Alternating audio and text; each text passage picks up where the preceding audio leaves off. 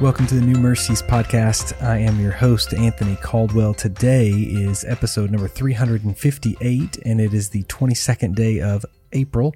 Today I want to look in Proverbs 22 because it corresponds with the 22nd day of the month. Now, there's a great verse in Proverbs 22 found in verse number 6 that I'm actually preaching on tomorrow. That Bible verse says, Train up a child in the way he should go. Even when he is old, he will not depart from it. I would love to share with you on the podcast today, but in case those of you that may be listening are going to tune in tomorrow for the message, I don't want to give away too much too soon. So I want to jump down into verse number 11 of Proverbs 22, and I want to read a verse to you, and then I want to talk about the verses that follow. The Bible says this in Proverbs 22, verse number 11. He who loves purity of heart and whose speech is gracious will have the king as his friend. Now, this verse gives me a lot of insight into Solomon, but also into the Christian life. Solomon is a king. He is writing these words, and he's basically saying, if you want to be my friend, you need to love purity of heart meaning a pure conscience, a pure motive in the things that you do, and whose speech is gracious or whose favorable speech is kind. No one likes to be around someone whose speech is harsh. If you are speaking down to me, if you are speaking ugly around me, I don't want to be around it. If you're speaking crudely, I don't want to be around it.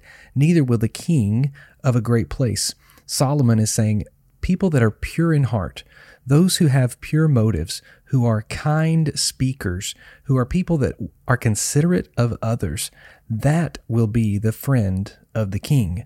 See, kings have so much on their plate. They have so much going on, and everybody around a king is trying to push their agenda or trying to get their point across. And what the king says is, I'm looking for people to be my friend that are pure of heart. Their motives are pure. Their speech is kind and favorable around me and gracious.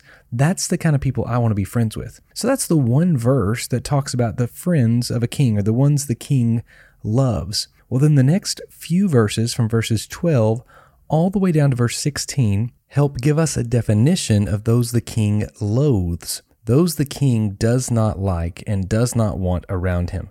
We see verse number 12 first that says, The eyes of the Lord keep watch over knowledge, but he overthrows the words of a traitor. So that first verse there tells us the king does not want a traitor in his house. He doesn't want a traitor in his kingdom, one that will betray the values of the kingdom and the leadership specifically. Well, then verses 13, 14, and 15 talks about those that will attack the home. He says he does not want, the king does not want someone that is attacking the homes. He doesn't want someone that is willing to bind up the heart of a child or to frustrate the home and the marriage union or to take over the relatives that live within their streets. So that's the next couple of verses that tell us another part that the king doesn't love. He doesn't love those who attack the home. So we first see he doesn't love those who attack the kingdom. Then he doesn't love those that are attacking the home. And then the last verse talks about those who oppress the poor. So the first thing the king says is, I don't want any traitors in my kingdom. Then he says, I don't want anybody attacking any of the homes that are represented, the families. And then the last thing he says here is, I don't want anybody that oppresses the poor, those that take advantage of the vulnerable, right? We don't want to be around those people. So the king tells us in these few verses, he loves those that are pure in heart, pure motives, and kind speech. And he does not love those who are against the kingdom. Those are traitors, those that are against the home, those that are attacking the home and trying to break open the marriage and the family unit and the children out of those families. And then he doesn't want those who oppress the poor, or he doesn't want to hurt those that are vulnerable. As we see this today, ask yourself the question Are you more of a pure in heart, kind speech to those around you, or are you those that try to betray and try to jockey for position within a leadership kingdom? Or are you attacking a home, even your own home or the homes around you? God has set up the home. The home is sacred. Do not mess with the home.